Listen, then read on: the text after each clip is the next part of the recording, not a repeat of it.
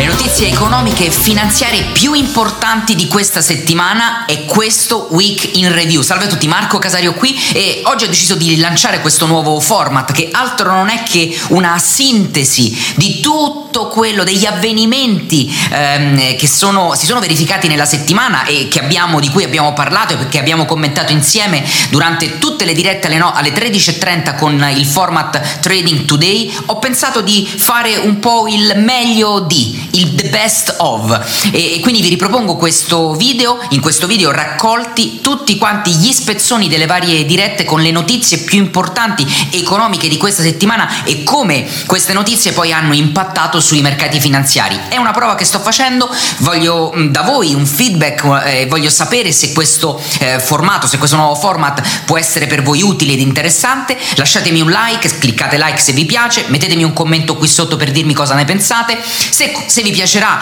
e continuerò a farlo, se poi vi fa schifo ci abbiamo provato e proverò qualcos'altro. Ragazzi, come al solito siete voi a decidere se una tipologia di video vi interessa o meno. Io il tempo lo dedico, lo dedico a voi quindi voglio crearvi e portarvi su questo canale il eh, miglior contenuto possibile per voi. Grazie mille per l'attenzione, vi lascio quindi alla sintesi, ci vediamo prestissimo. Buon trading a tutti. Ciao.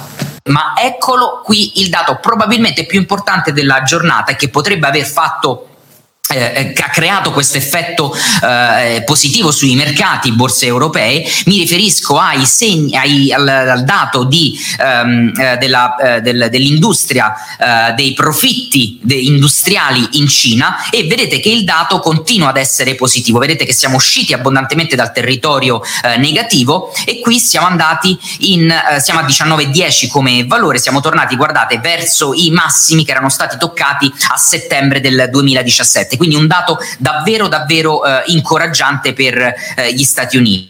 E ehm, prima di passare, ragazzi, le notizie diciamo di oggi sono, bastano così, ma questa settimana sarà una settimana importante, ci sarà anche l'inflazione negli Stati Uniti, settimana assolutamente importante. Volevo farvi vedere il dato del uh, Commitment of Trader, uh, il COT perché volevo farvi vedere le posizioni, eh, fatemi un attimo prendere l'ultimo eh, pubblicato, credo che l'ultimo pubblicato sia stato a, fatemelo un secondo eh, andare a vedere, Um, eccolo qui agriculture. No volevo farvelo vedere sul perché volevo farvi vedere le posizioni sul dollaro eccolo qui. Il dollaro fatemi vedere di quando è questo, siamo il 22 settembre, ok, il più aggiornato. E guardate, fatemi andare sul dollaro americano, queste sono le posizioni ragazzi dei, di, di, tutti gli investitori, dai retail ai commercial, gli hedge fund istituzionali e così via.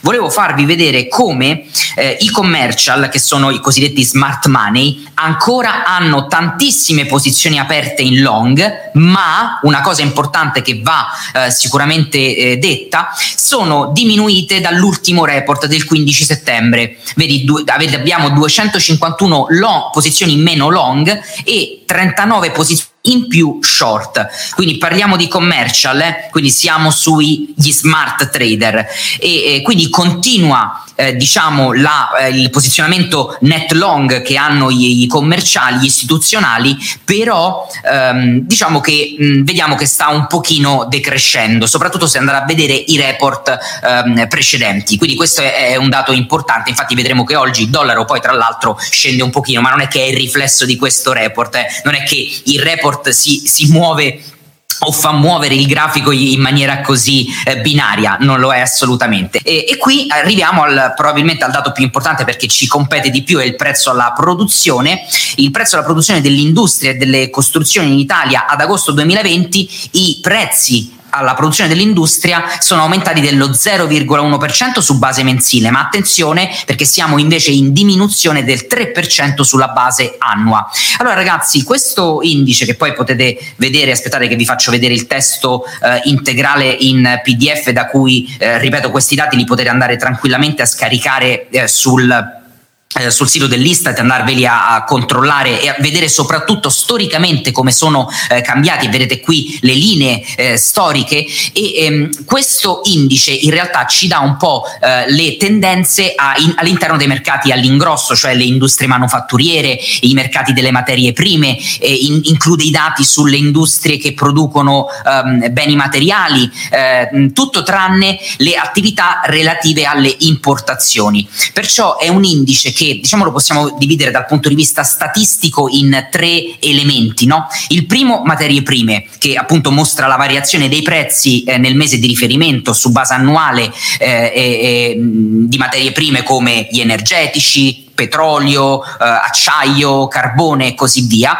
e poi invece l'indice intermedio che rappresenta le merci, eh, e quindi diciamo il prodotto finito, il bene finito, e l'indice eh, rappresenta la fase, eh, ricordiamocelo sempre, la fase finale della produzione. Perché quest'indice è importante ed è importante ragazzi quando messo a fianco al, um, al Consumer Price Index? Perché se e può addirittura anticiparci il valore del CPI, il PPI, perché se aumentano il costo delle materie prime che le aziende per produrre ehm, beni eh, devono acquistare e quindi i prezzi di queste materie prime stanno alzandosi, stanno diventando più costose, secondo voi chi è che pagherà di più i prodotti finiti, finali che le aziende produrranno? Saremo noi, dovremo pagare di più per avere lo stesso bene se la materia prima è aumentata. Vi faccio l'esempio della benzina, anche se la benzina diciamo che segue anche eh, eh, oscillazioni e stagionalità di prezzo che sono eh, diverse, addirittura dietro ci sono situazioni, scenari geopolitici eccetera, però immaginate la benzina, se il petrolio aumenta a un certo punto aumenterà anche il costo della benzina che noi andiamo a mettere dentro la nostra macchina, no?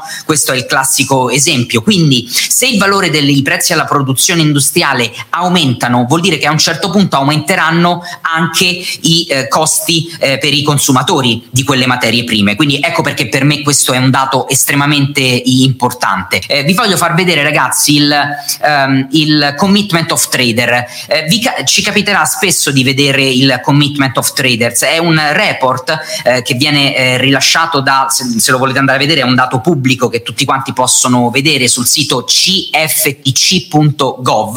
e rilascia questi report che ci dicono le posizioni aperte sulle varie eh, materie prime, sui future per esempio dell'S&P 500, del Nasdaq ed è interessante perché eh, questi report dividono le posizioni aperte in short e in long, quindi a posiz- posizioni in acquisto e posizioni in vendita, le vendono in eh, le vendono, scusate, le scrivono eh, dividendole in tre eh, diciamo così in tre eh, aree e, la, e, lo vedete qua, vedete non commercial, commercial e eh, eh, total e ovviamente le non reportable position.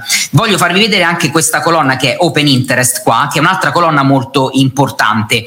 E ehm, che cosa ci dicono? Allora fatemi condividere meglio lo schermo così vedete meglio il mio uh, grafico. Ecco, lo metto a tutto, a tutto, schermo così ragazzi lo vedete eh, meglio. Allora cominciamo a parlare co- tra i um, commercial e non commercial. Allora i, i commercial commercial, ragazzi, sono quelli che io spesso chiamo gli smart money, ok? E i commercial che cosa sono? Sono aziende che fond- fondamentalmente usano il mercato dei future perché operano ne- in determinati settori di materie prime e usano co- lo usano come hedging per proteggersi. Immaginate un eh, produttore di, eh, di, di, mais che, um, eh, che deve, eh, potrebbe andare short sui future, um, diciamo più in là nel tempo eh, quando si trova vicino al eh, raccolto perché potrebbe succedere qualcosa e lui si deve proteggere nel caso in cui il prezzo scenda. Allora che cosa fa? Va short, apre posizioni short sul, eh, sul mais, sul future del mais e questi sono i, i, commercial.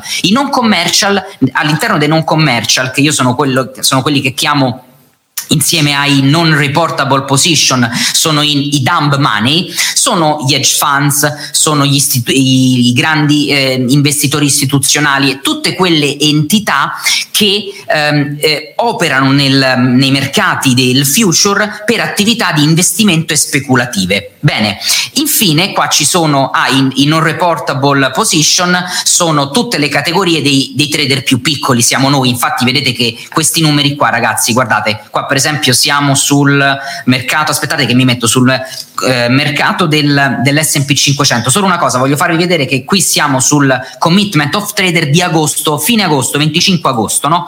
Andiamo un attimo sull'S&P 500, quindi sul future dell'S&P 500. Eccolo qua.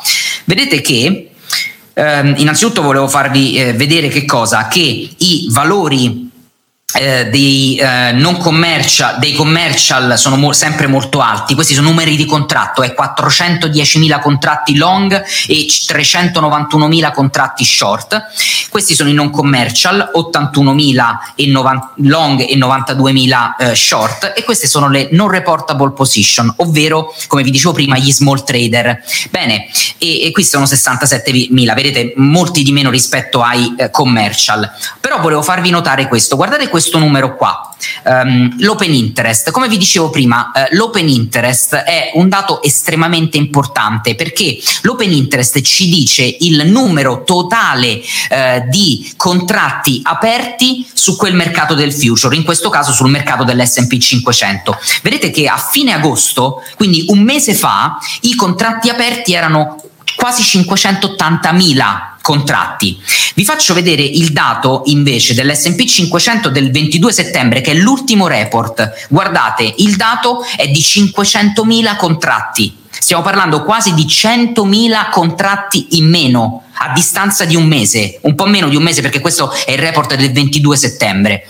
Bene, vuol dire che c'è meno interesse, ok? Vuol dire che i soldi, da, da, da quella, i contratti, e, e, guardate soprattutto dov'è che sono uh, spariti, uh, spariti, di più? Sì, un pochino sui contratti dei commercial, eh, 369.000 in long e 376.000 in short, ad agosto erano 410.000 contro 391, ma ne sono spariti tanti anche per i non commercial che sono i, i, i eh, dump money, gli 81, 81.000 in long erano 92.000 in short ad agosto, adesso siamo 69.000 in long e 59.000 in short a 22 settembre. Quindi ci sono molti meno contratti. E vi ho detto ieri, questi contratti, soprattutto chi fa speculazione e investimenti, se li toglie da una parte li mette da qualche altra parte, eh, li può mettere in cash, quindi si può ottenere la liquidità perché magari a un certo punto vuole eh, fare degli investimenti, quindi decide che è arrivato il momento di fare degli investimenti, o meglio, non è arrivato il momento, sta per arrivare il momento e deve averci la liquidità pronta per investire, li può sporta- spostare su beni rifugio, il dollaro, l'abbiamo visto nei video precedenti che sta fungendo da bene rifugio, li può mettere da qualche altra parte su altri asset, eh, lo yen, il franco svizzero, eh, l'oro, eh, anche se l'oro sta agendo poco da bene rifugio in questo periodo, sta quasi mimando l'andamento dell'S&P 500. Questa ragazzi era una condivisione che volevo fare con, eh, con voi oggi e secondo me la, la, guardavo questa mattina ed era secondo me importante farla. Le notizie di oggi sono importanti, le andremo a commentare, ma vorrei cominciare da quella che è probabilmente la eh, notizia più importante che viene fuori da, da, da ieri e da, da quello che è successo con, tra Trump e, eh, e, Biden, c'è stato il primo confronto eh, politico, eh, il primo dibattito per le presidenziali e, è stato un po' nulla di fatto. Leggevo un survey che è stato un poll che è stato fatto a tutti quanti gli spettatori della CBS che ha trasmesso in diretta il dibattito. Pensate, il 69% si è annoiato, nonostante ci siano stati dei colpi di, di scena. In realtà hanno un po' litigato tirandosi i capelli, ma nessuno dei due eh, eh ha avuto un eh, diciamo alla fine del, eh, del, dibattito ha avuto una eh, preferenza o è diciamo ha staccato dal punto di vista dei consensi l'altro. Secondo me questo ragazzi che cosa ha fatto, ehm, che cosa ha provocato sui mercati? È il non sapere bene ancora, anzi la grande incertezza che a, fine dibattito si è creata eh, non permette ai mercati di capire da quale parte, su quale